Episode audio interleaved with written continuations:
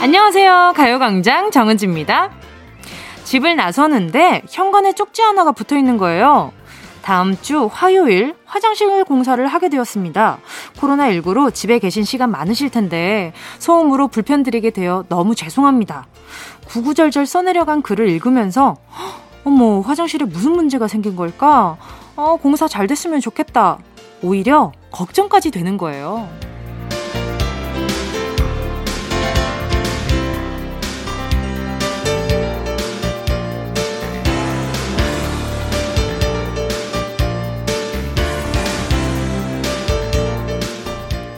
양해를 구하고 인사를 건네면 어지간한 화가 풀릴 때 참 많죠. 도로 위에서도 내 앞으로 추월한 차가 비상깜빡이 한 번만 켜도 마음이 또 그냥 스르릉 녹을 때가 많아요. 같은 값이라고 해도 좀 친절한 가게를 찾아가고요. 나에게 피해가 좀 왔어도 너무 죄송해요. 사과 한마디에 괜찮다고 대답하면서 마음이 금세 풀려버리죠. 사과, 양해, 인사 이렇게 간단한 것들을 너무 생략하고 건너뛰면서 살면 안 되겠어요. 봄날 우리 서로에게 좀 상냥해지면 어떨까요? 4월 9일 금요일 정은지의 상냥한 가요광장입니다. 4월 9일 금요일 정은지의 가요광장 첫 곡으로요. 정인, 게리의 사람 냄새였습니다. 쫙 올라가는 눈빛, 욱 하고 치솟는 감정, 뭐라고? 예민해지는 마음. 그거 풀리는 것도 한순간이잖아요. 사람 마음이 참 우습죠. 땅이 녹고 강물이 풀리는 봄처럼 우리 마음도 따뜻한 기운에 스르륵 좀 풀리는 일이 많았으면 좋겠어요. 저도 그 다람쥐 얘기를 했었잖아요. 위층에 다람쥐가 산다. 뭐 크는 걸 뛰는 소리로, 소리의 크기로 안다 했는데 어느 날 갑자기 문고리에 마카롱이 이렇게 걸려있는 거예요.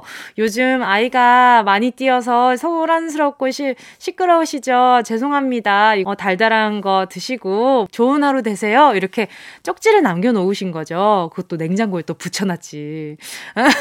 왠지 그 마음이 아 그래 알아주시는구나. 내가 힘든 걸 그래서 조심하고 계시나 보다 라는 짐작이 되니까 그냥 아휴 다람쥐가 또 뛰나 보다. 그러고 또 말게 되더라고요.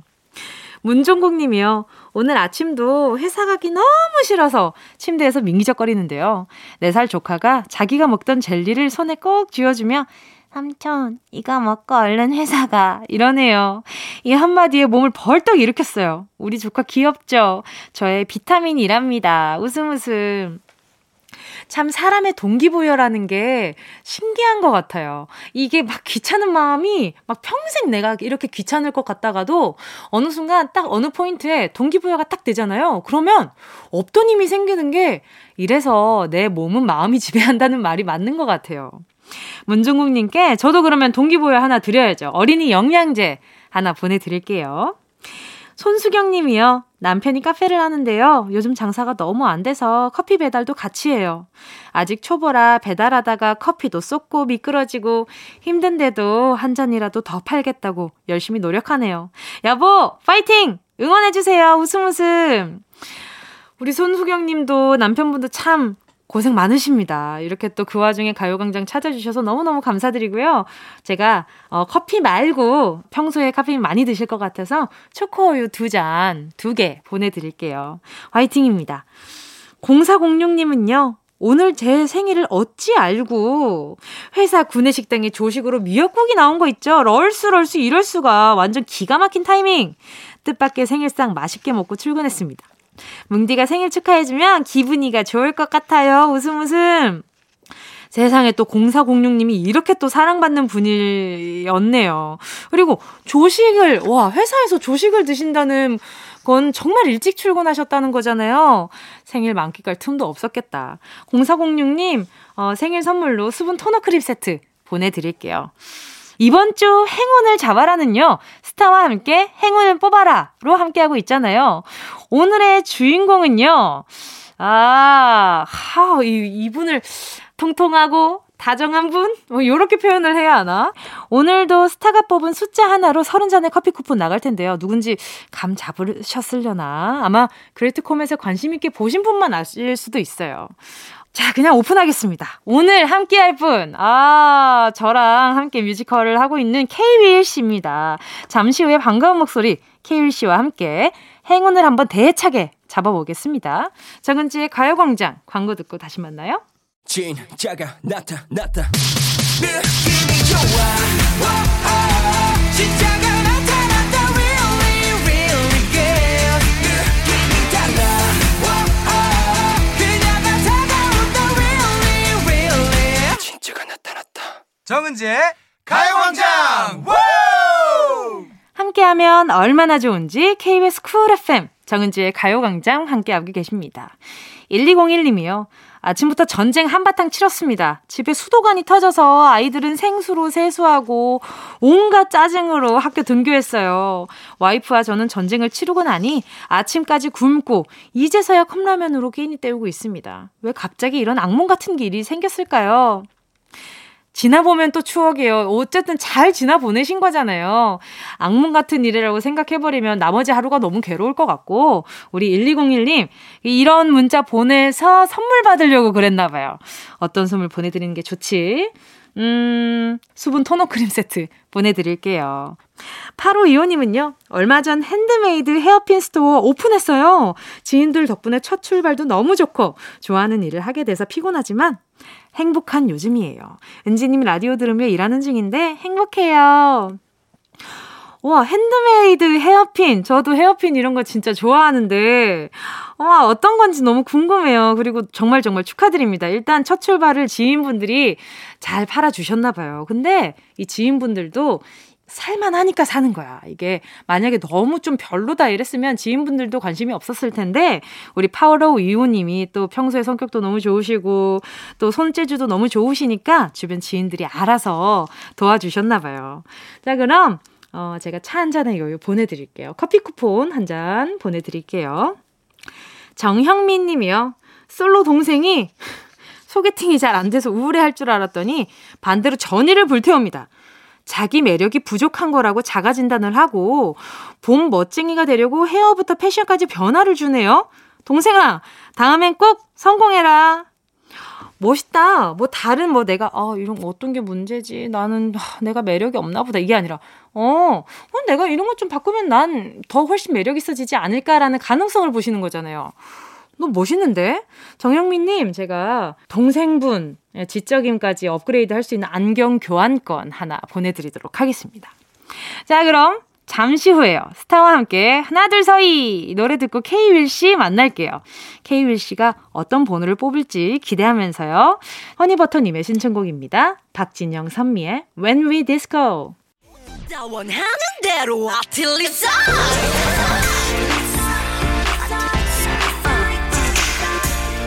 KBS 쿨 FM 정은지의 가요광장 스타와 함께 행운을 잡아라 하나 둘 서이. 자, 오늘 스타는요, 아 정말 명곡이죠. 말해 뭐하는 분입니다. 자, 뮤지컬 그레이트 코멧의 제 파트너 K.Will 씨, 안녕하세요. 네, 안녕하세요. K.Will입니다. 오빠 이렇게 통화하니까 좀 너무 어색한데, 자, 청취자분들한테 인사 좀 부탁드릴게요. 네, 가요광장 청취자 여러분, 그리고 정은지 팬이신 모든 여러분, 예, 요새 정은지 씨를 거의 가족보다 한 2달여간 자주 보고 있는, 맞아요, 여러분들의 부러움을 한 몸에 받고 있는 K.Will입니다. 예! 지금 어디예요? 저는 집이에요. 집이에요? 네. 그쵸. 고생, 네, 많으십니다, 요즘. 그렇습니다. 아코디언 연주에, 피아노 연주에, 라스트 바트리 하시느라 너무 고생 많으셔요, 정말로. 이게 DJ 톤이구나. 제가 DJ 톤이에요, 지금? DJ 톤 굉장히 텐션이 높네요. 그럼요. 제 평소랑, 네, 텐션 너무 다르죠? 와. 제 평소 텐션 어떤데요? 평소 텐션, 글쎄요, 지금 낮 시간이라서 그런지. 네네. 그리고 아무래도 우리가 공연을 해야 될 때는 연습할 때 더 많이 봤지만, 네네, 좀 집중을 해야 되는 시간들이 많았기 때문에, 네네, 뭔가 이렇게 밝은 텐션의 목소리를 들어본 적이 없지. 내가 어색하네, 그쵸? 내가. 네. 아니, 지금 또 가요광장에서 저희가 그레이트 코멧 티켓 프로모션도 하고 있거든요. 그래요? 네, 맞아요. 네, 많은 분들이 와서 보셨으면 좋겠네요. 재밌게 보셨으면 좋겠어요. 그러니까 또 저희가 또 원래는 더 가까운 이머시브였는데 시국인, 네, 만큼 좀 많이 못 다가가는 게 좀 아쉽긴 해요. 그죠? 아쉬운 부분을 얘기하자면 사실 뭐 많지만 그래도 뭐 은지 씨도 그렇고 저도 그렇고 뭐 팬분들을 무대에서 보는 게 진짜 오랜만이잖아요. 맞아요, 맞아요. 그러니까 그 자체로 뭔가 좀 처음에는 저는 부담이 너무 많고 해야 될 게 많아갖고 이거 괜히 한다 그랬다라는 생각을 많이 했는데 맞아. 이건 진짜 솔직한 마음이다. 아니 오빠 지금 아코디언부터 해서 피아노부터 그리고 같이 세션 분들과 앙상블 분들과 함께 지금 호흡 맞춰야 할 분들이 정말 정말 많잖아요. 아, 많죠. 어때요? 뭐 일단 그 부담은 진짜 너무 심했기 때문에 공연 보시면 대강 아실 텐데. 맞아요. 예, 너무 심했다가 지금은 뭐 말씀드렸던 것처럼 팬분들 만날 수 있고 한 게 너무 감사하다라는 생각을 하면서 공연을 하고 있고요. 그리고 네네.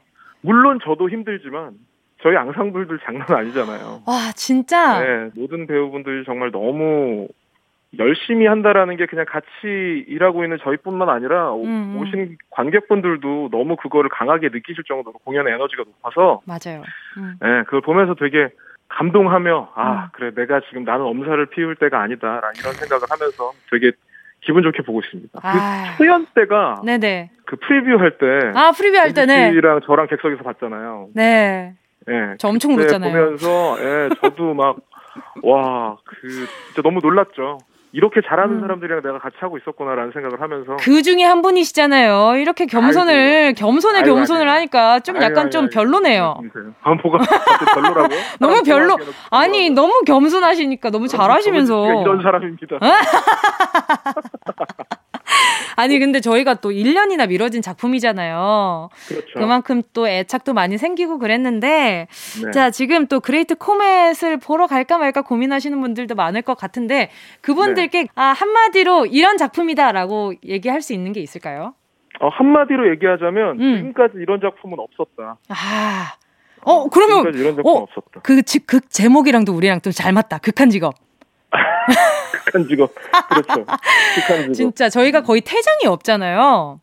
저는 진짜 거의 없고요. 그렇죠. 거의 계속 연주를 하고 계시고 노래도 하고 계시고 연기도 하고 계시기 때문에 네. 아유 그러니까 우리 한번 극한 직업으로서 열심히 한번 에너지 주고 받으면서 열심히 한번 해보자고요. 재밌는 모습을 많이 보시게 될 겁니다. 예, 감사합니다. 자 그러면 이제 또 정은지 씨의 굉장히 그 감정 연기와 저는 처음 알았어요. 진짜 처음 알았어요. 아 이게 다른 사람이 앞에서 울면 나도 우는구나라는 걸. 그래, K.Will 씨, 저 이거 꼭 얘기하고 싶었어요. 뭘요? 꼭 앞에서 누가 울고 있으면 K.Will 씨가 더 뿌앵 이렇게 울어가지고 제가 진짜 갑자기 울다가 제가 눈물이 쏙 들어간 적이 있어요. K.Will 씨가 너무 뿌앵 울고 있어가지고 제가 야, 그건 망쳤다는 얘기잖아. 아니요, 연습할 때였죠. 네, 네 그럼요. 아무튼. 근데 이거를 내가 알았어요. 아, 내가 왜 이렇게 몰입이 그때 더 막 안타깝나 이런 생각을 했더니 네. 어느 제 가운데서 그 은지 씨가 등장하는 모습들을 다 거의 다 보니까 가서 뭔가 이게 눈웃음의 위력이 굉장하구나. 무슨 말씀이세요? 은지 씨가 이렇게 그 있잖아요 만화 캐릭터처럼 눈웃음을 팍 던지면서 나올 때 와 쟤 진짜 너무 소녀 같다. 그리고 진짜 해맑아 보인다라는 느낌이 있다가 나중에 이렇게 광광 우니까 이게 그 네네. 거리감이 엄청나게 더 세게 느껴지는 것 같아요. 그 차이가 확연하게 느껴져서 더 열심히 한번 광광 울어보도록 하겠습니다. 네, 정은지 씨는 여러분 그녀의 눈웃음에 한번 빠져보시죠. 오, 알겠습니다. 자 그러면 이제 행운의 번호를 한번 뽑아볼까 합니다. KBS가 뽑은 번호가 휴대전화 번호 끝자리에 4자리에 포함되어 있는 분들 30분 뽑아서 커피 쿠폰 30잔 쏠 거거든요.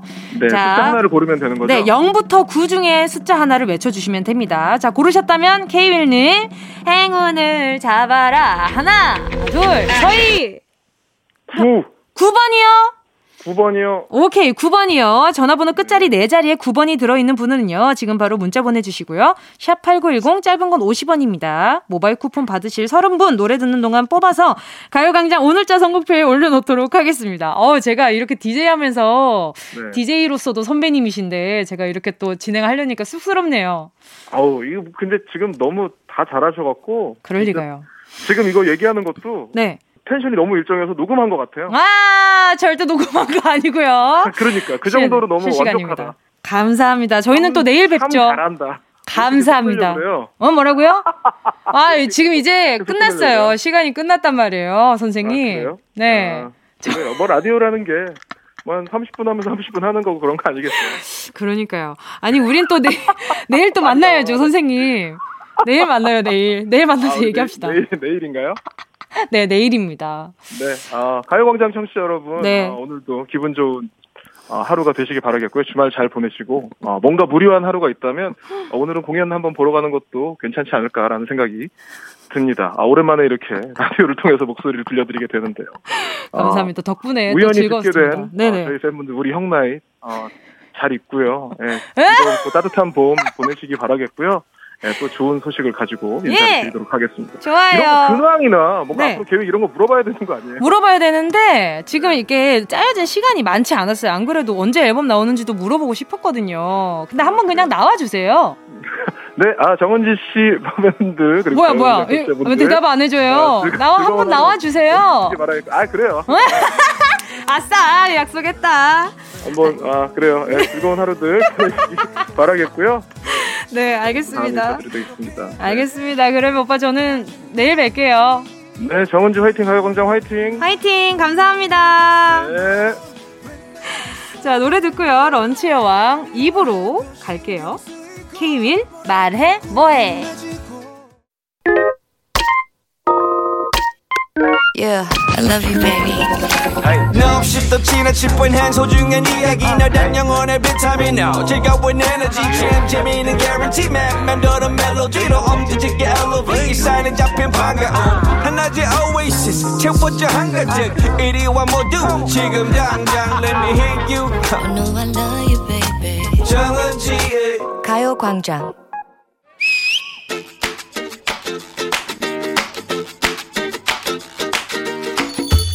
아, 정말 사람 성질 버리는 거 한순간이네. 즐거운 금요일에 왜 또 씩씩대고 있는가? 도저히 참을 수가 없어서 이러잖아. 왜? 아우, 열올라. 왜? 내가 오늘 차를 가지고 출근했거든? 근데 길을 잃었구나. 길을 잃었다. 회사까지 직진으로 10분 거리야. 사고가 났어? 무사고 10년 차. 근데 왜 도로 위에서 뚜껑이 열렸냐고? 너 혹시 후진기어 넣고 시속 160까지 밟는 방법 알고 있니? 응? 아, 나 운전 연수를 다시 받든지 해야지 원. 묘기 대행진 준비해? 뭔 말도 안 되는 소리야. 아, 정말 면허 시험 기준이 대체 뭐야? 어? 어디서 배우고 어떻게 면허를 땄길래 그렇게 무개념이야? 출근 시간 도로 위로 돌아가 보자. 잠깐만. 차 문을 열고 앉았어? 그래, 앉았어. 오죽 바빴으면 지하철 냅두고 차를 탔겠어. 근데 왜 네 차 앞에 낯선 차가 일렬 주차돼 있었던 거야? 아우, 그거야 가뿐하게 밀면 되지. 나는 시동을 걸었어. 바쁜 와중에도 부드럽게 얌전하게 엑셀을 밟고 있었지. 그런데 도로 위에 무법자? 맞아. 아하. 점잖은 내 차 앞으로 웬 덩치 큰 SUV가 떡하니 추월을 하는 거야. 뭐야, 내 차 작다고 무시하는 거냐? 도로 위에서 추월하는 자 뭐가 대수라고. 그냥 추월이 아니야. 계속 내 앞에서 알짱내면서 내가 1차선으로 가면 내 앞으로 껴들고 내가 우회전 깜빡이 켜면 지도 따라서 깜빡깜빡. 그게 왜 그래? 해보자는 거야 뭐야? 완전 해보자는 거지. 이건 하나의 신호였어. 내가 또 그런 거 참니? 일단 신호 떨어지기 기다렸다가 파란불이 되자마자 붕 밟았지. 어디 갔어 어디 도망간 거야. 도로 위를 전속력으로 달리면서 찾아냈어. 지가 튀어봤자 벼룩이지. 다른 신호 앞에 딱 걸려있더라고. 그래서 어떻게 했는데? 헤드라이트 막 켰어. 빵빵대면서 너 내려 막 손짓 눈치 보냈어? 창문으로 손 내밀고 너 가만 위협했어? 아니, 그러면 다시 급 엑셀을 부엉 밟고 그 차 앞으로 싹 들어갔지. 아주 5cm 앞에서 엑셀과 브레이크를 밟아가며 알짱대다가 사거리 신호 앞에서 나는 출발을 하지 않았다. 너도 당해봐라. 신호 하나 놓쳐봐라. 그게 복수야? 법 질서가 살아있는 법치국가에서 도로 위에 무법자가 말이 되니? 정의의 이름으로 너도 짜증나봐라. 아주 따끔하게 혼을 내준 거지. 가만히 있어봐. 그거 혼내주려고 과속하고 사거리에서 신호 위반한 것 같은데 야, 다음 주에 범칙금 날라오겠어. 어머, 정말? 아, 화딱지 나서 거기까진 생각 못했는데. 아, 그럼 나 못 낸다고. 나 배째라고 항의할 거야. 어차피 잘못은 저쪽에서 먼저 한 거잖아. 법이 그런 거 봐, 주디. 법은 누구에게나 공평하고 평등한 거야. 아무리 그 차가 잘못됐다고 해도 그거 작겠다고 속도 위반하면 그것도 삐! 정의가 먼저냐, 법이 먼저냐. 심오한 명제가 오늘도 나를 괴롭히는구만. 문제입니다. 각 나라의 법원 앞에는 대부분 신화 속 정의의 여신인 디케상이 서 있는 경우가 많은데요. 우리나라 대법원 앞에 있는 정의의 여신은 왼손에는 법전을, 오른손엔 이것을 들고 있습니다. 엄정한 정의의 기준을 상징하고 평등을 말하는 이것은 뭘까요? 1번 왼손에는 법전, 오른손엔 저울. 2번 왼손에는 법전, 오른손에는 거울. 아, 오늘 화장 잘 먹었네.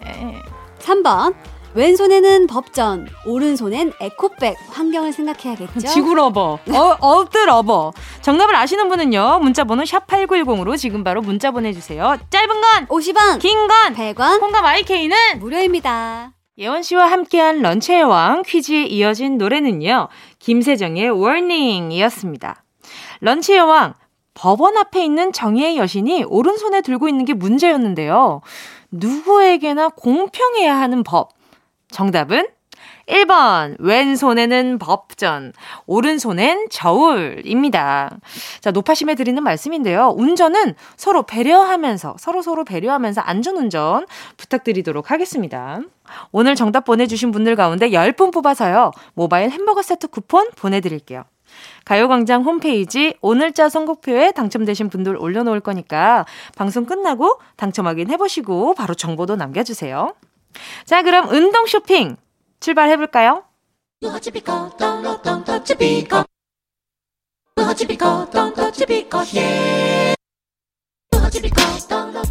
꼭 필요한 분에게 가서 잘 쓰여라. 선물을 분양하는 마음으로 함께합니다. 운동 쇼핑. 오늘의 선물은 프로틴 음료입니다. 프로틴 많이들 얘기하시는데 이것이 무엇이냐? 뭐 복잡한 거 없습니다. 바로 단백질이에요. 단백질이 꽉 들어찬 건강 보조 음료. 오늘도 운동에 박차를 가하고 있는 분들께 선물하겠습니다. 무작정 운동만 한다고 근육이 느는 게 아니에요. 땀 흘리며 하는 운동, 충분한 휴식, 그리고 적절한 꿀잠. 바로 이것이 건강하고 탄력적인 몸매를 위한 3대 조건인데요.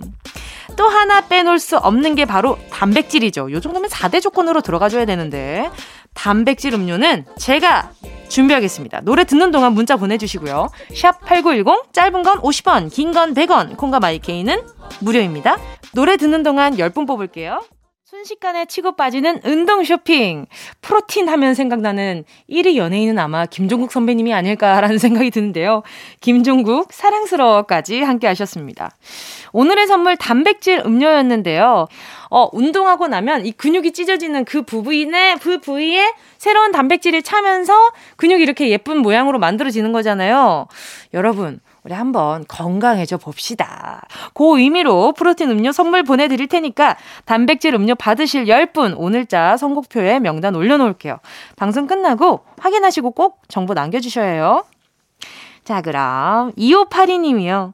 다이어트 한 달째인데 어제 밤에 못 참고 엄마가 사다 놓으신 마카롱 5개 몰래 먹어버렸습니다.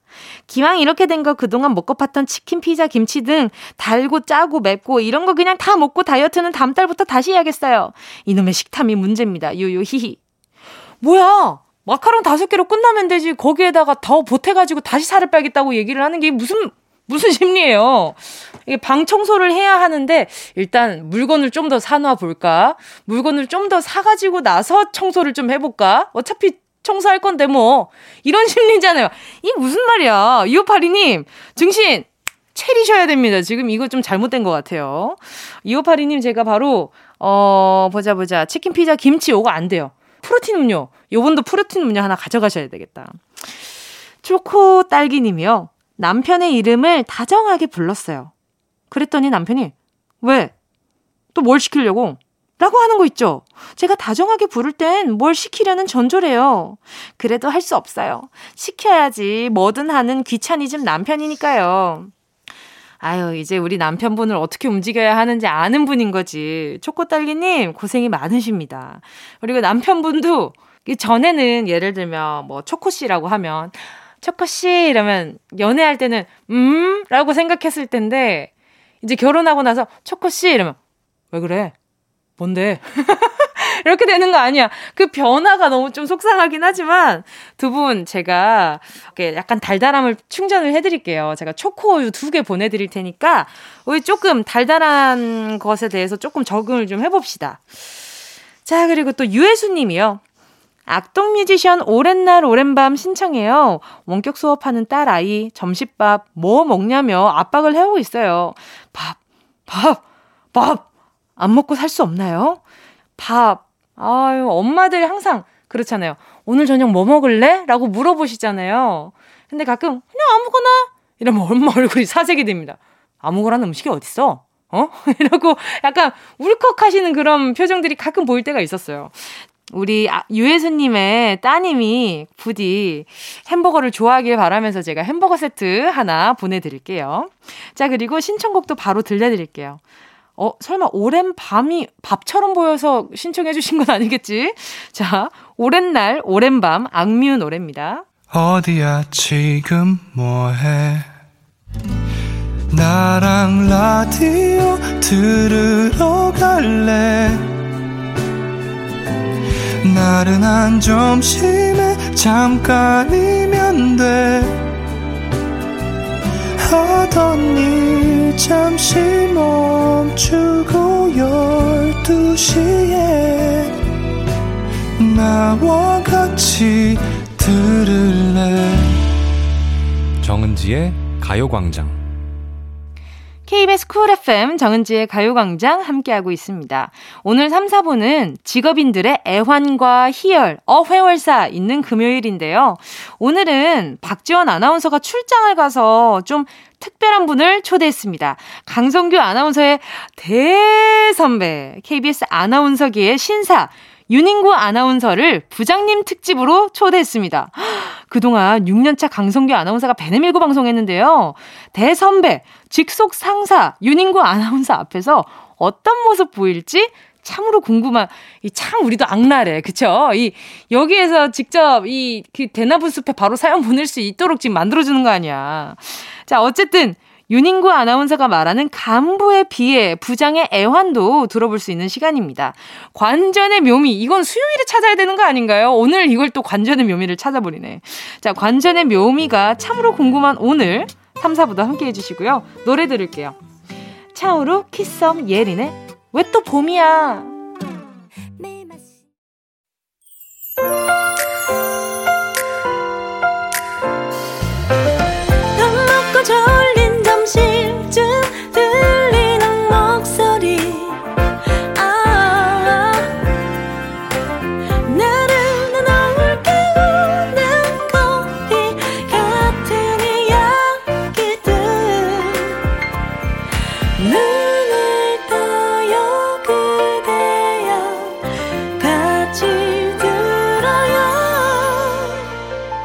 정은지의 가요광장.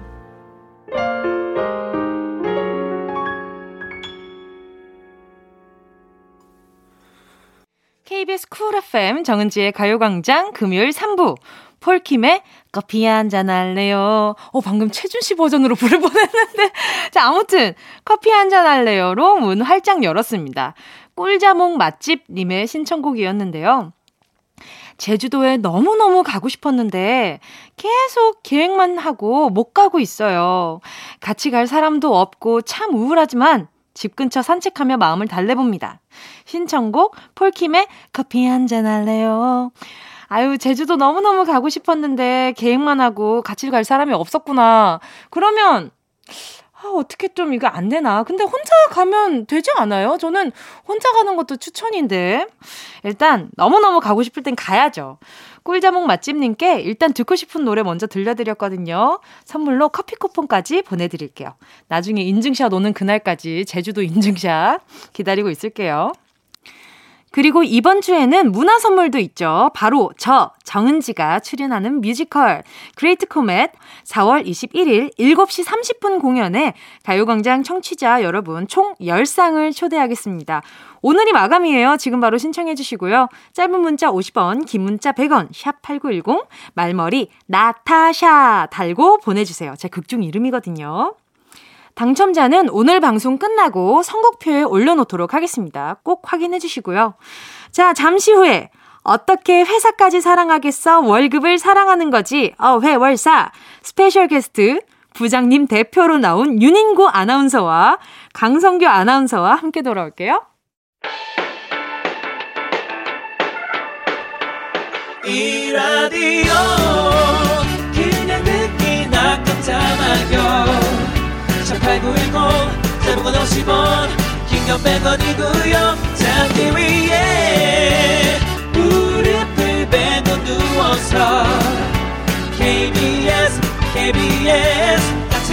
가요 가요광장. 정은지의 가요광장.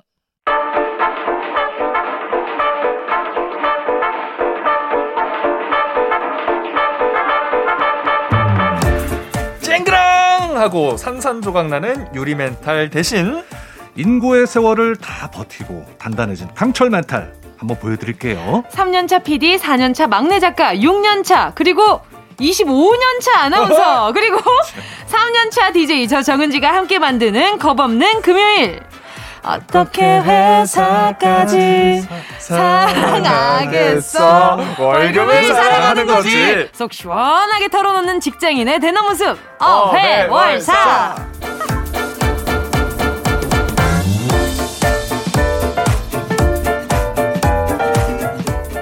열심히 일하는 사원 KBS 43기 강성규 아나운서 어서 오세요. 네, 안녕하세요. 이게 무슨 일이에요? 저 너무 긴장돼요. 거짓말하지 마세요. 목소리는 긴장 하나도 안 됐다. 그러니까요. 자, 그리고 친구 같은 부장님 KBS 24기 윤인구 아나운서 어서 오세요. 아, 반갑습니다. 은지 씨, 너무 반가워. 말이 계속 더듬어지네. 거짓말하려니까 그렇죠, 아닙니다. 부장님. 근데 꼭 그렇게 저 25년 차, 뭐 24기 그런 거 밝혀야 되나요? 아, 그 저희가 매주 그러고 있어요. 혹시 밖으로 쓰셨으면 좋겠나요? 아니, 저는 늘 그 약간 막내 같은 마음가짐으로 생활을 하고 있어서. 이 발언에 대해서 어떻게 생각하세요? 그렇습니다. 부장님께서는 전혀 부장님 같지 않으시고 평소에도 항상 저희 마치 동기인 것처럼 편하게. 어디 보고 얘기하는 거야 지금? 뒤에 누구 있는 것 같은데? 무서운 소리 하지 마세요. 무슨 소리 하는 거예요? 그러니까 참 성규의 문제는 그런 것 같아요. 어떤 문제점이 있나요? 실생활과 방송에서의 모습이 좀 다르다. 솔직히 좀 인정입니다. 오늘 들어가기 전에 평소에는 약간 정신줄을 놓고 있거든요. 근데 오늘은 들어오기 전부터 아주 그냥 허리가 꼿꼿하더라고요. 아니, 사무실에서도 저를 보면은 무슨 저 겁먹은 강아지 마냥 어쩔 줄을 몰라 하는데 왜 그러는지 모르겠어요. 제가 평소에 우리 코로나 전에는 뭐 회식도 종종 하고 술도 자주 마시고 그러면서 굉장히 편해졌다고 생각을 하는데 회사에서 저를 보는, 사무실에서 저를 보는 그 눈빛은 혹시 그 술자리가 불편했던 건 아닐까요? 혹시 그 술자리 아니 같이 노래도 그런 거였어요? 부르고 뭐 자리에서 일어나서 춤도 추고.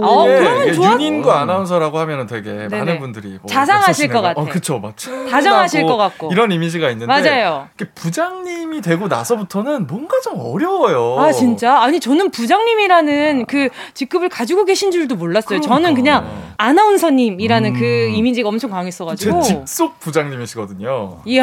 그래서 그 이후에는 뭔가 좀 어려운 측면이 조금 생긴 것 같기는 한데. 근데 이런 말 할 수 있는 거 보니까 안 어렵다. 근데 왜냐면은 부장님의 그 임기가 그렇게 오래 남지 않았습니다. 이런 야, 후배 그러니까 어때요? 진짜 무섭네요 요즘 후배들.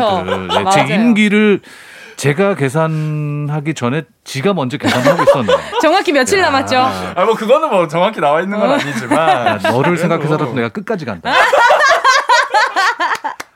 재밌다. 다시 또 예전에 그 윤인구 선배로 돌아오기까지 얼마 안 남았기 때문에. 이거 뭐 뼈가 있는 말 같아요. 너무 재밌다. 뭔가 저보다 많은 정보를 갖고 있는. 아닙니다. 나 언제 그러면 발령 나는 거예요? 저 지금 오늘 너무 꿀잼이에요. 저 오늘 그냥 관전만 할 테니까 두 분이서 진행해 주시면 안 돼요? 일단 4월 발령은 피했는데요. 6월 달에 뭐 인사가 한 번 더 있다는 뭐 그런 얘기. 너 그거 이미 알고 있는 거지? 아닙니다. 강성규 아나운서가 의외로 인맥이 넓더라고요. 여기저기 다 알더라고요. 근데 그 무서운 거는 제가 이제 부장에서 실장도 될 수 있다는 거. 그때 그렇게 되면 이제 더 위로 올라가신다는 거죠? 그러면 이제 성규는 그때 가서 다시 봐야죠. 근데 방금 성규 씨 표정이 그것까진 생각 안 해봤는데 하는 표정이었어. 그게 남아있었구나. 그럼요. 제가 계란말을 한 것 같습니다. 그럴 일은 없을 것 같습니다. 아니에요. 인생 모르는 겁니다, 선배님. 그럼요. 자, 오늘 저희가 아무래도 회사 고민을 다루는 코너이다 보니까 부장님, 팀장님 고민보다는 평사원들이 윗사람 때문에 고민이다 이런 사연들이 좀 많이 오거든요. 맞아요. 하지만 간부라고 고민이 없을 수는 없잖아요. 이 간부에 비해, 부장에 비해 우리 윤인구 아나운서도 갖고 계신가요? 요즘 코로나 시대이기 때문에 되도록이면 이제 대면 상황을 많이 안 하려고 하잖아요. 그렇죠. 그래서 보통 사무실에 보면은 저랑 팀장들만 앉아 있습니다. 그래서 이 팀원들 보기가 참 예전 같지만 못하다.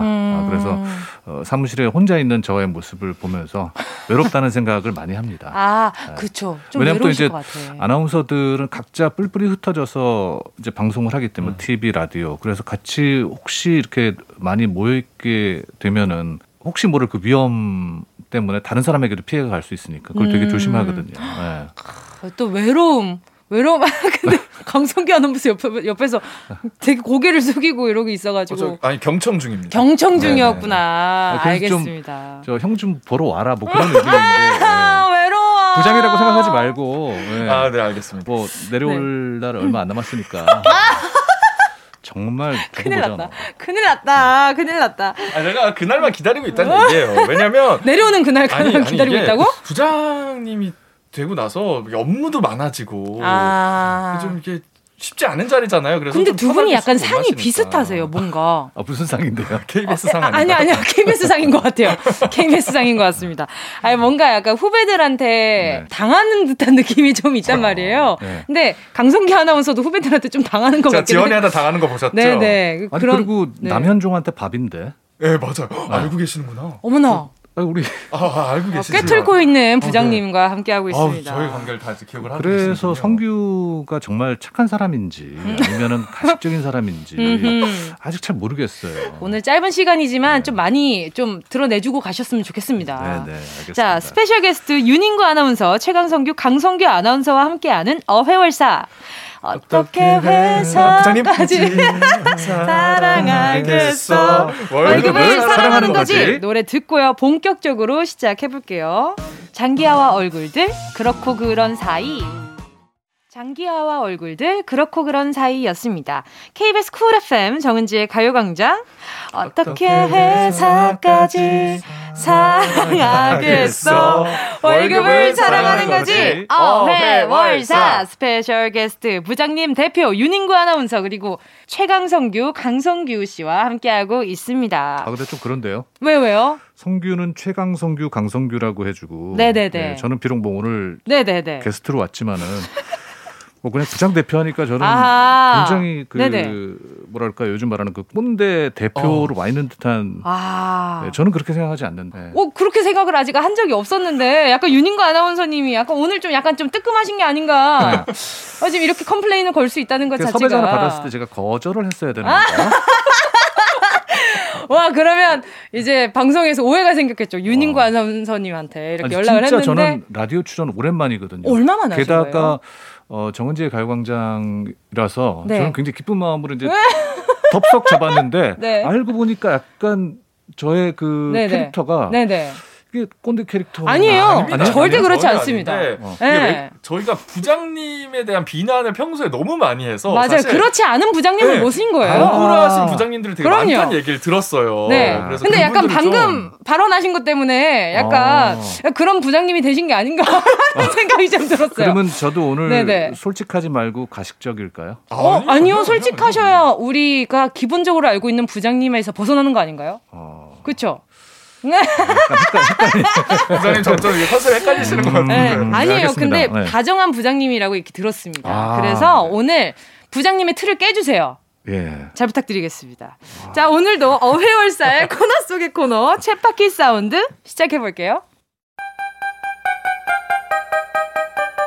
빨간 꽃 노란 꽃 꽃밭 가득 피어도 하얀 나비꽃 나비 담장 위에 날아도 우리 삶의 리얼한 현장 소리를 전해드립니다. 챗바퀴 사운드.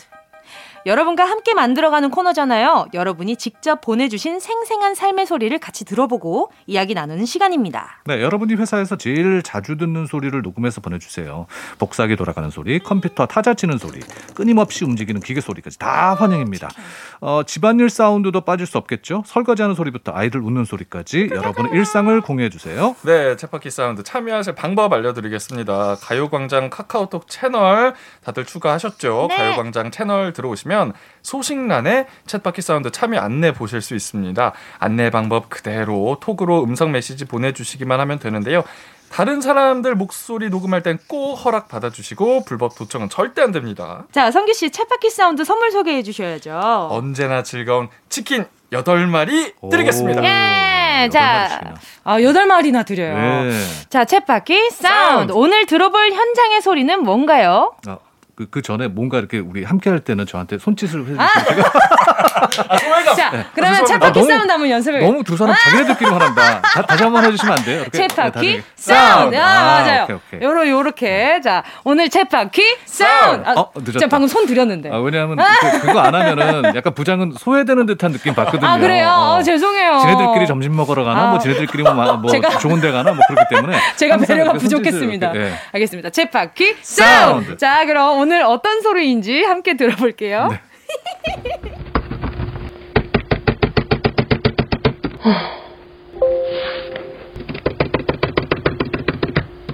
지금 화가 많이 나신 것 같은데 뭐가 부서지기 일보 직전인 것 같아요.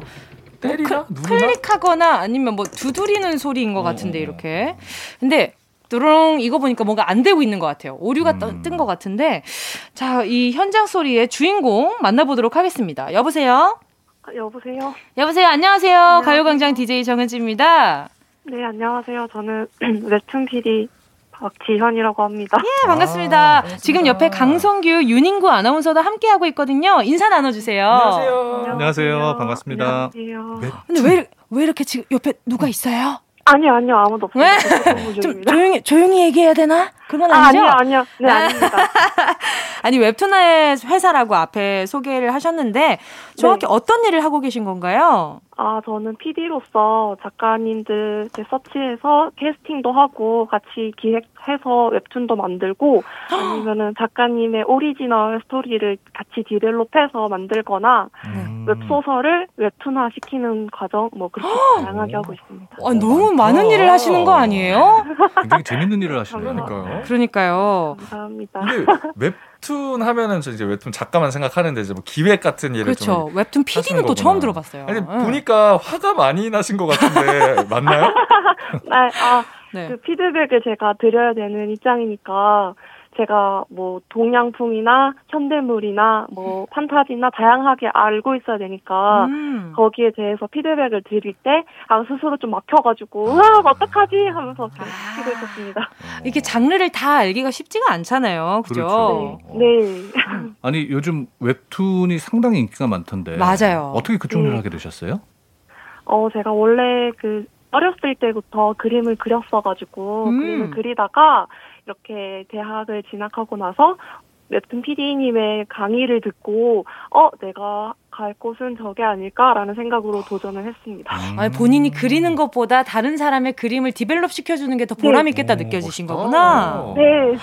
너무 멋있다. 그러면 일하신 지는 얼마나 되신 거예요? 저 이제 딱 2년 됐습니다. 와! 막내예요? 막내입니다. 아이고. 그럼 지금 뭐 이렇게 맡고 있는 웹툰이 뭐 여러 개 있는 거예요?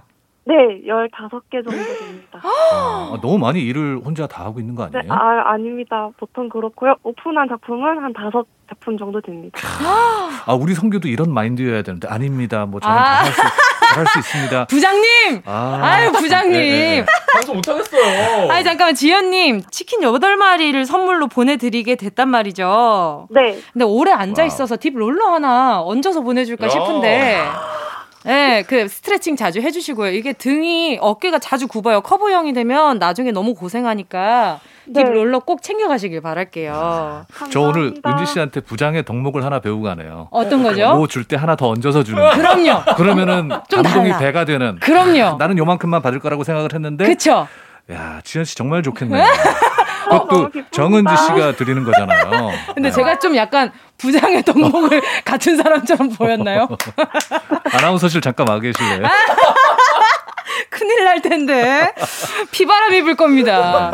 자, 오늘 치킨 8마리랑 딥 롤러 챙겨가시고요. 우리 다음에 또 만나요. 감사합니다. 네, 감사합니다. 좋은 하루 보내세요. 힘내시고요. 힘내세요. 네. 챗바퀴 사운드, 여러분의 도움이 필요한 코너입니다. 일하는 곳의 현장 소리를 녹음해서 저희한테 보내주세요. 거창한 소리가 아니어도 좋으니까요. 많이 많이 참여해 주시고요. 자, 그럼 이 노래 들려드리면서 4부에서 기다릴게요. 볼빨간 사춘기의 댄싱 커튼. 꼭 들어줘. 오늘도 웃어줘. 매일 생일처럼 기대해줘. 부족해 힘나게 해줄게 잊지 말고 내일 또 들러줘 또 어딜 가게 오늘만 기다렸단 말이야. 정은지의 가요광장 KBS 쿨 FM 정은지의 가요광장 금요일에 풀어내는 직장인의 대나무숲 어떻게 회사까지 사랑하겠어 월급을 사랑하는 거지 회월사 스페셜 게스트 윤인구 아나운서 그리고 강성규 아나운서와 함께하고 있습니다. 자 오늘도 가요광장 대나무숲 문 활짝 열어봐야죠. 네, 활짝 열겠습니다. 아유, 근데 노래 잘하실 것 같아요 부장님. 아 제가 방송에 나와서 노래를 성공해본 적이 없습니다. 넘어가도록 하겠습니다. 자, 지금 듣고 계신 분들 회사 고민 그리고 아르바이트 고민 있으면 대나무숲에 고민 사연 남겨주시기 바랍니다. 가요광장 인별그램에 남기셔도 되고요. 카카오톡에 가요광장 채널 추가하시고 톡으로도 보내실 수 있습니다. 휴대전화 문자 보내실 곳은요. 샵 8910 짧은 건 50원 긴 건 100원 콩과 마이케이는 무료입니다. 자 오늘 윤인구 부장님이 나오셨으니까 부장님의 입장에서 대변해 주실 만한 이야기는 적극적으로 변해 주시길 바라고요. 이 알겠습니다. 부장은 내가 생각해도 좀 별로다 하는 건 적나라하게 찝어주셔도 좋을 것 같습니다. 네, 자 그럼 첫 번째 사연부터 만나볼게요. 반말타임 5479님이요. 직원 중 한 명이 자기가 기분 나쁜 일이 있으면 자판을 퍽퍽퍽퍽 세게 치면서 엄청 티를 내요. 거의 책상까지 부실 기세인데요. 챗바퀴 사운드 아닌가요? 제가 바로 옆자리라서 정말 눈치 보이거든요. 무슨 일 있냐고 물어봐달라는 신호인지 괜히 말 꺼냈다가 말싸움 날까봐 무섭기도 하고 어떻게 하면 좋을까요? 이게 좀 평소에 기분이 나쁘면 나 기분 나빠! 이렇게 온몸으로 외치는 스타일이 있어요. 네네 맞아요. 근데 좀 알아달라는 것 같거든요. 제가 봤을 때. 응, 물어봐달라. 나 지금 기분 나쁘니까 이거 좀 알아줘. 이런 마인드 아닐까요? 저는 어떻게 이 사연에서 저를 보게 되네요. 20년 전의 저를. 잠깐만 너무 오래 전이네요. 저는 뭐 분노의 타자는 아니었었는데 네네네. 제가 20년 전에 제가 지금 맡고 있는 부서에 이제 말단 그러니까 네네. 신입 아나운서로 들어와가지고 저한테 어떤 문서 작업을 시키셨어요 부장님께서. 근데 네네. 저는 그때 정말 이 컴퓨터의 짜 정도만 아는 지금 두 손가락만 드셨어요. 독수리 타법을 쓰신다 이 말이죠. 다섯 손가락이 움직이지 않아요. 그래서 제 의도가 그런 게 아니고 전 모르니까 그냥 한 손가락으로만 이렇게 타자를 톡톡톡톡 친 거죠. 그때 그 모습을 보신 부장님이 네. 그냥 속으로 생각하시고 그 다음 달에 저를 방출을 시키시더라고요. 다른 부서로 이렇게 발령을 내셨어. 너는 더 이상 한국어 연구부에 필요가 없다. 어머나. 네, 근데 저는 참 감사했어요 그때. 그래요? 네, 그 제가 잘 못하는 일보다 잘하는 일을 할 수 있는 무서운 분야를 해주시기에 긍정적이시네요. 그래서 네. 이분 뭐 일부러 이렇게 쿵쿵쿵쿵 쳤겠어요. 그때 잠깐 뭐 기분이 언짢았던가 그러지 않았을까. 그러니까 내 기분을 알아라 이게 아니라 그냥 내 기분이 그러니까 네, 이 그냥 뭐 내 기분에 나 스스로의 표출인 거지 다른 사람한테 하는 건 아닐 것이다. 라는 말씀인 것 같아요. 이런 분한테는 어떤 위로가 필요할까요? 그냥 모르는 척 해주는 게 약이겠죠. 저는 그래도 말 한번 걸어볼 것 같아요. 뭐 요즘 뭐 괜찮아? 무슨 일 있어? 뭐 이렇게 그러다 보면은 뭐 좀 뭐 커피 한잔 할 수도 있는 거고. 커피 한잔 할래요. 자 그리고 이 다음 사연은 익명을 요청을 하셨습니다. 네.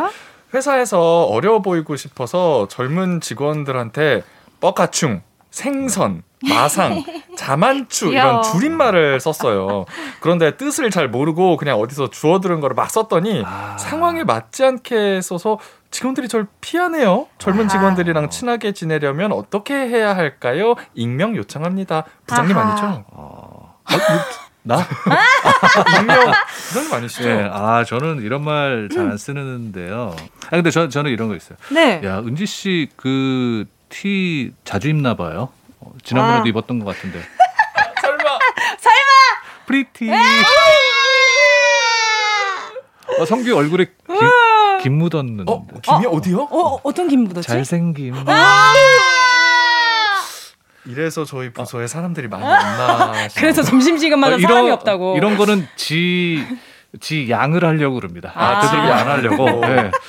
근데 또 부장님께서 다른 부서도 방금 눈빛이 약간 재밌어 하는 눈빛이셨어. 너무 좋아. 프리티 큐티. 나쁘지 않아요. 칭찬이잖아요. 이상하게 관련 없는 게 아니라 기분 좋아지는 이런 그쵸? 유머라서 전 좋습니다. 전 이런 거 좋아요. 평소 은지 씨가 이런 거 이렇게 관대하지 않았던 것 같은데. 조용히 하라고. 은지 씨 옷에 풀이 묻었는데. 그만. 그만. 뷰티풀. 정님. 아빠.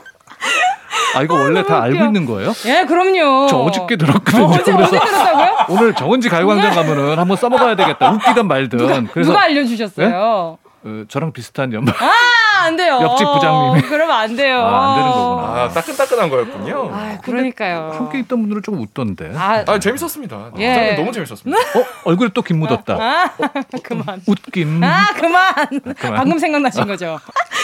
자, 이렇게 되면 피할 수 있어요. 왜냐하면 내가 어떤 리액션을 해야 할지 모르겠어가지고 당황스러운 이런 거. 이게 그래요. 연배가 맞지 않은 분이 적재적소에 그 요즘 유행하는 말들을 써주시면 재밌거든요. 저 이런 말도 아신단 말이야? 이런 기분인데 적재적소가 아니라 그렇죠. 애매한 상황에 이상한 말을 하면 은지 씨 나랑 자만추 할래? 뭐 이런 식으로 갑자기 야, 진짜 꼰대 목소리 같다. 근데 정말 네. 넘치면 아니하면 그렇죠. 못하다고 과유불급입니다. 한번 딱 던졌을 때 저쪽 상대방의 반응이 뭐 나쁘지 않네 그러면은 그 다음에 할 수 있지만 이걸 연속적으로 계속해서 쓰는 거는 별로 그렇게 본인한테도 맞아요. 조금 전에 뷰티풀 잘생김 멋짐 다 약간 좀 그러니까 이러지 말라고 제가 하는 거예요. 맞아요. 네. 그러셨어요. 젊은 직원들이랑 친하게 지내려면 어떻게 해야 할까 이렇게 물어보셨는데 윤인구 선배를 좀 많은 후배들이 좋아하는 이유 중에 하나가 맛있는 걸 사주세요. 그러니까 한 번 밥을 사줘도 맛있는 데를 데려가. 그냥 가서 거죠? 사주는 게 아니라 맛있는 걸 먹여주시는구나. 네네. 그건 마음이 또 다르지. 그러면은 후배들은 좋아하거든요. 맛있는 거 사주는 사람은 항상 옳잖아요. 그럼요. 그러니까 글쎄 맛있는 거 하여튼 추억에 남을 만한 장소, 추억에 남을 만한 음식, 추억에 남을 만한 뭐 일 한번 만났을 때 그런 걸 하는 게 또 맞아요. 기왕 시간 쓰는 거 그렇죠. 네. 맞아요. 성규가 그런 걸 기억해 주니까 참 고맙네요. 다행이고. 진짜 좋아하신다. 못 기억하는 줄 알았어요. 발그레 해주셨어. 자 그럼 다음 사연 우리 윤인구 아나운서가 부탁드릴게요. 네, 디디시스 님이죠. 이분이 보내신 사연인가요? 네. 누구보다 직장에서 책임감 있게 센스 있게 일하기 위해 부단히 노력 중인데요. 일복이 정말 왜 이러나 싶을 정도로 저한테 와요. 제가 빨리 일을 끝내면 다른 일까지 다 저한테 넘겨줘서 없던 야근을 하게 되고요. 동기는 있던 야근이 없어집니다. 한두 번이면 이해를 하겠는데 3년째 이러니 저도 지쳐요. 같은 월급 받으며 왜 저만 고달픈 직장 생활을 해야 하나요? 그래. 이건 좀 약간 주변 동료분들이 디디시스님이 착해서 만만하게 보는 것 같은데. 이거 되게 흔하게 일어나는 일이에요. 그러니까 있던 야근이 없던 야근이 생기고 동료는 있던 야근이 없어지고 이거는 책임 전가잖아요. 근데 일을 내가 빨리 해서 빨리 끝내면 빨리 끝냈네? 다른 일이 저한테 생기는 경우가 있는 거죠.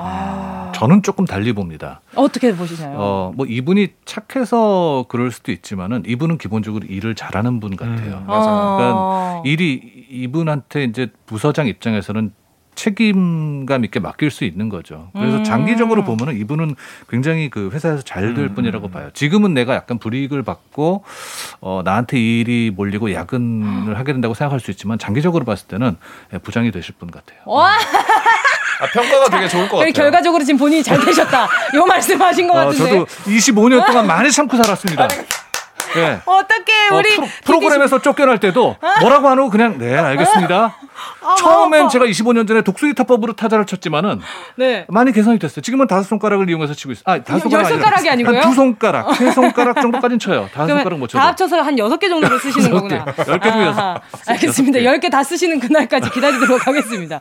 아니 근데 저희는 항상 이런 사연이 있으면 같이 분노를 했어요. 맞아요. 왜 넘기는 거야? 라고 했는데 때려쳐! 이 시간을 다 지나온 부장님은 잘 될 거고 더 빨리 올라갈 거고 일을 잘한 사람이라고 이제 멀리서 보시니까 아니 강성규랑 박지원이랑 분노를 하면서 얘기했다고요? 예. 둘 다 저희 부서거든요. 그러면 누구를 생각하면서 분노를 하는지 아니 일을 무슨 뭐 15개를 맡긴 것도 아니고 야, 그러면 안 되지. 아니, 그러니까 인감을 해드린 거죠. 제 실명만 그동안 안 나왔을 뿐이군요. 아니에요. 그동안 부장님 얘기 많이 나왔어요. 다시 듣기 꼭 해보세요. 다른 부장님들이 좀 그런 경우가 많더라고요. 네. 자, 그러면 이 디디시스님이 어떻게 좀 대처를 하면 좋을까요? 그러니까 왜 평소 같았으면 우리 같았음. 아, 이 일 빨리 하지 마세요. 일부러 늦게 하세요. 나는 그 계속 마침표를 계속 아니면은 썼다 지웠다 할 것 같아. 마지막 문장만 계속 지웠다가 다시 했다가 지웠다가. 어떻게 아니 저는 정말 내가 감당할 수 없을 정도의 일이 약간 뭐 감정상의 이유로나 그런 불합리한 이유로 맡겨지는 거는 정말 그건 안 되죠. 그렇죠. 그건 부장으로서도 하면 안 되는 일이고. 근데 제가 지나면서 생활한 바에 의하면은 네네. 내가 여기서 목까지 찼어. 에에. 정말 저 사람한테 욕하고 싶고 내가 따지고 싶고. 에에. 근데 해서 얻은 것보다 하지 않아서 얻은 게 더 많다는 거예요. 참아서. 아, 참아서. 지나고 보면. 인고의 시간을 좀 지나보내라. 근데 그때는 되게 불합리하다고 느낄 수 있고 분노가 치밀 수 있고 그런데 네. 조금만 참아보시면. 아, 알겠습니다. 네. 조금만. 디디시스님, 제가 봤을 때는 지금 윤인구 아나운서님 얘기를 좀 들으셔도 좋을 것 같아요. 그러게요. 일을 맡길 수 있다는 건 그만큼 믿음직한 사람이라는 거니까. 네. 자, 그러면 이쯤에서 노래 한 곡 듣고요. 계속해서 이야기 나누도록 하겠습니다. 다이나믹 듀오, 첸, 기다렸다 가. 정은지의 가요강장. 부장님. 어떻게 회사까지 사랑하겠어. 월급을 사랑하는 거지. 어회월사. 가요광장 대나무숲에 도착한 청취자분들의 사연 계속해서 볼게요. 네, 6872님입니다. 아니 출근하자마자 서류 업무 얼른 해달라는 부장님. 오늘 부장님 사연이 좀 있네요. 그러니까. 저는 아직 출근해서 의자에도 앉기 전인데 가방도 내려놓기 전인데 아침부터 이러니까 의욕이 확 사라집니다. 어차피 제가 해야 할 일이지만 오자마자 숨도 돌리기 전에 그러시니 더 하기 싫어져요. 라고. 아, 이 문자를 하나 좀 찝고 이야기를 하자면 네네. 의욕이 많았던 것처럼 말씀을 하시는 것 같은데 애초에 의욕이 없으셨던 것 같은데. 합리적인 의심이었다. 그렇죠. 네. 어차피 내가 의욕이 그렇게 과다하진 않았지만. 네, 그런 거죠. 안 그래도 없던 의욕 더 떨어진다는 얘기인 거죠. 그렇지. 네. 안 그래도 출근하기 싫지만 격하게 더 출근하기 싫은 상황을 만들어주신 거지. 하루 중에 가장 기분 안 좋은 시간이 출근 시간. 그렇죠. 출근 시간에 지하철이든 버스든 그 타봐요. 얼마나 아무한데 그러니까. 조용한데. 아니, 지금 있다 얘기하지. 강성규가 계속 얘기를 하고 있는 건 저보러 얘기를 하지 말라는 여기에 대해서 네, 자기가 그런 상태니까 뭐 언급을 하지 말라. 아, 이런 부장님들이 계시다고 들었어요. 너무 성격 급하신 부장님들. 하지만 한국어연구부의 부장님 윤인구 부장님께서는요 급하지도 않고 답답하지도 않고 딱 적당한 템포를 가지신 부장님. 아니 지금 좀 아까 출근 시간에 건드리지 말라 뭐 그렇게 얘기하는데 내가 어떻게 건드릴 수 있겠어. 출근할 때가 제일 그렇다며. 저 그냥 나가겠어요. 그러면은 사표를 쓰시던가. 아니 가방에 있대요 사표가. 아, 그래요? 아, 참 다행입니다. 저도 25년째 사표 들고 다니고 있습니다. 그게 부적이잖아요. 그게 잘 되게 해달라는 부적이잖아요. 그렇죠, 그렇죠. 아, 어떻게 생각하세요? 그러니까 저도 이 부장님은 조금 그러시긴 하네요. 그렇죠, 좀 정없죠. 자동차도 처음에 아침에 이제 좀 시동을 걸고 예열을 한 다음에 출발을 하듯이. 직장에서도 뭐 아침에 출근해서 커피 한 잔 간단하게 마시고 한숨 돌리고 업무를 시작할 수 있는 환경을 만들어주면 참 좋을 텐데 그래서 저는 뭐 성규가 자리에 너무 없어서 그렇기도 하지만 네네. 밑에 후배들한테 줄 업무를 제가 이렇게 직접 하기도 해요. 근데 사실 그것도 좋지는 않은 게 부장이나 팀장들이 밑에 후배들을 데리고 있으라는 거는 일을 시켜라도 시켜라지만 일을 가르쳐주라는 의미거든요. 그쵸. 이 후배들이 나중에 팀장이나 부장이 됐을 때 정말 아기 새가 부모 품을 떠나서 훨훨 잘 날 수 있도록 해주는 게 어미새의 역할이듯이 부장의 역할도 그런 것 같아요. 그러니까 그런 거를 잘 해줄 수 있도록 하는 거기 때문에 너무 또 부장이나 팀장이 자기가 일을 다 해버리는 것도 그렇고 적절히 일을 배분하는 게 중요한데 아까 성규 말대로 출근하자마자는 약간 그쵸, 피해주는 게. 좀 정없어요. 맞아요. 네. 그래서 성규는 특별히 출근하자마자 뭐를 하나 시키는 거예요. 오늘 너무 꿀잼이네요. 섭외 누가 했어요? 네, 이따 나 좀 봐요. 또 다음 3318님 사연입니다. 회사 동기가 하루 종일 회사에 대한 불만 불평을 달고 삽니다. 저도 애사심이 있는 건 아니지만 제 동기는 출근해서부터 퇴근할 때까지 이놈의 회사 때려치든가 해야지 궁시렁궁시렁. 아니 그러면 정말 이직 준비를 하던가. 그것도 아니거든요. 옆에 있는 제가 다 지칩니다.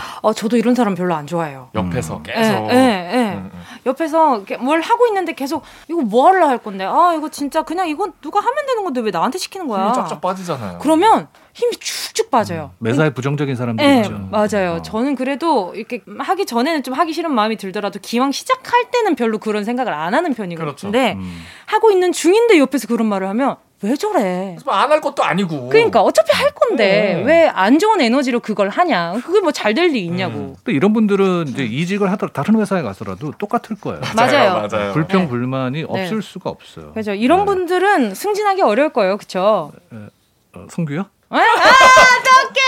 성규 오빠 큰일 났다. 저 내보내주세요. 아니, 성규처럼 뭐 일 열심히 하는 후배들 많죠. 네. 아, 큰일 났다. 승진하려면 더 열심히 해야 될 거예요. 네, 방송도 열심히 하고. 네. 자, 이런 사람한테 어떻게 해주는 게 좋을까요? 무시를 하기에는 동료라서 또. 그러네. 동기니까 또. 네. 쉽지 않네요. 붙어있고. 아니면 솔직하게 그렇게 그런 에너지로 일을 하면 너가 더 지칠 것 같아 라는 걱정의 말로 좀 돌려서 이야기를 해주는 것도 좋을 것 같아요. 왜냐면 그쵸? 자기가 지금 이렇게 불평을 하고 있다는 것도 아마 모를 수도 있어요. 의식하고 있지 않아요. 거예요. 그냥 습관일 수 있어요. 네, 맞아요, 맞아요. 습관성 불평인 경우가 많죠. 이런 후배가 있으면 어떻게 하실 것 같아요? 저는 약간 호불호가 굉장히 분명한 편이라서 이런 사람들은 그냥 제낍니다. 아하, 제낀다. 네. 좋네요. 아, 확실합니다. 말은 또 이렇게 했는데 못 그러실 것 같아요. 네, 못 그래요. 다 안고 그쵸. 가야죠. 그쵸, 그쵸. 잘 달래서 그러니까 부장의 역할은 그 개개인의 그 성향 그리고 그런 것들을 뭐 좋아하는 거, 뭐 싫어하는 거, 어떤 사람과의 친밀한가, 아니면 어떤 사람과의 사이가 좀 안 좋은가 그런 것들을 잘 파악해서. 아니 근데 지금 오늘 같이 이야기를 하면서 느낀 점인데 되게 부장으로서의 고민을 많이 하신 것 같아요. 아, 저도 안 그런 사람이에요. 저는 굉장히 이기적이고. 아니 근데 되게 보기 좋아가지고. 남 얘기 잘 안 듣고 한 귀로 듣고 한 귀로 흘리고 어제 있었던 일 뭐 오늘 있고. 아하. 그래서 저는 스트레스를 잘 안 받아요. 오, 위험한데요. 네. 아까 꼰대는 절대 되지 않겠다고 하셨는데요. 위험한데요. 네. 아니 근데 이제 네네. 일을 하면서 네네. 특히 뭐 이제 저희는 방송이 주 업무니까 방송을 하면서 또 다양한 사람들과 만나면서 그리고 이제 저 이제 부장이 돼서 부서 일을 맡으면서 그런 것들이 조금 이제 남을 배려하는 보게 되는 그런 게 그쵸? 많이 는 것 같아요. 저는 처음에 그런 것 전혀 없었거든요. 아니 왜냐하면 저희들이 사연 오는 부장님들은 그런 고민 없이 그냥 아랫사람을 부린다라고만 생각을 했기 때문에 항상 문제가 생기는데 엄청 고민을 많이 하고 계신 것 같아서 저는 부장님의 또 다른 면을 또 오늘 보게 된 것 그러니까 같아서 그동안 좀 억울했던 전국에 있는 부장님들도 오늘 방송을 그쵸? 들으시고 네, 내가 부장으로서 해야 할 일이 무엇인가를 고민해보는 시간이었길 아니, 부장님도 바랍니다. 정말 요즘 뭐 90년대생이 온다 그런 책 뭐 하여튼 책도 많이 보고 네. 뭐 많이 맞추려고 하나 워낙 뭐 사실 밑으로 갈수록 살아온 그 환경과 그런 것들이 많이 다르기 때문에 맞아요. 그거를 어느 순간 갑자기 뛰어넘을 수는 없죠. 절대 그럴 수는 없을 거예요. 네 맞아요. 자 오늘 또 강성규 아나운서와 윤인구 아나운서 두 분 다 보내드려야 할 시간이 벌써 네네네. 다가왔습니다. 정말 반가웠고 다음에 또 꼭 출연해 주세요. 저는 그러면 진짜 오는데. 진짜 와주세요. 네. 아 옆에 제가 강성규 아나운서 그러면은 얼굴이 하얘졌네. 성규가 빠지고 제가 들어오는 건가요? 너무 좋죠. 지원이는 그대로 가고. 왜냐면 나쁘지 않을 것 같은데. 남남 좀 불편해요. 남남 좀 불편하시다고. 네. 그래서 부장님께서 이제 네네. 여자 아나운서들과 방송하는 거 아주 좋아하시죠. 그러면 그거는 지금 이렇게 방송에 나가면 굉장히 상당한 오해가 있을 수도 있습니다. 저는 여기까지 하겠습니다. 알겠습니다. 근데 이 남남의 케미도 좋네요. 왜냐하면 갑자기 말이 말이 이렇게 바뀐다고요? 우리가 사실 남남 MC가 사실 방송을 같이 없어요. 하는 경우는 없어요. 맞아요, 남녀가 많이 하지. 그런 의미로 강성규가 얘기한 건데 이런 팀이 좋습니다. 저희 부장님 짱이죠? 아 그럼요. 자 오늘 두 분 인사하면서 보내드리도록 하겠습니다. 반가웠습니다. 안녕히 가세요. 네, 고맙습니다. 반가웠어요.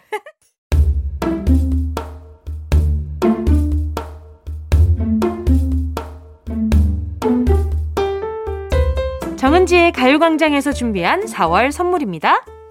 스마트 러닝머신 고고런에서 실내 사이클, 손상모 케어 전문 아키즈에서 클리닉 고데기, 온 가족이 즐거운 웅진 플레이 도시에서 워터파크 앤 온천 스파 이용권, 전문 약사들이 만든 GM팜에서 어린이 영양제 더 징크디, 건강상점에서 눈에 좋은 루테인 비타민 분말, 아시아 대표 프레시버거 브랜드 모스버거에서 버거세트 시식권, 아름다운 비주얼 아비주에서 뷰티 상품권, 선화동 수머리 해장국에서 매운 실비김치, 후끈후끈 마사지 효과 박찬호 크림과 메디핑 세트, 자연을 노래하는 라벨영에서 쇼킹 비타민 우유 미백크림, 편안한 안경 클로떼에서 아이웨어 상품권, 온가족 단백질 칼로바이에서 라이프 프로틴, 건강간식 자연공유에서 저칼로리 곤약 쫀득이, 프리미엄 웰빙 간식 간식여왕에서 맛있고 건강한 수제 초콜릿,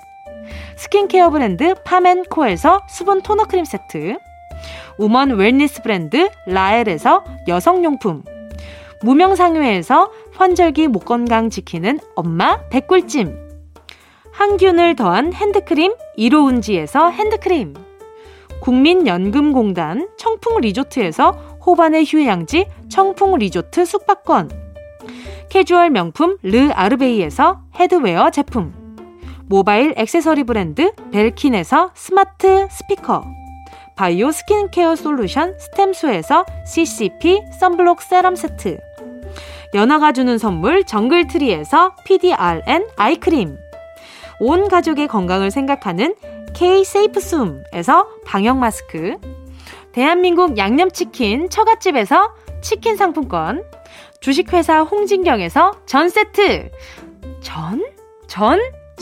전부 다 가져가세요. 꼭이요. 4월 9일 금요일 KBS 쿨FM 정은지의 가요광장, 오늘 끝곡으로요 1879-5273님의 신청곡인 아스트로의 원 들으면서 인사드릴게요. 여러분, 우린 내일 12시에 다시 만나요.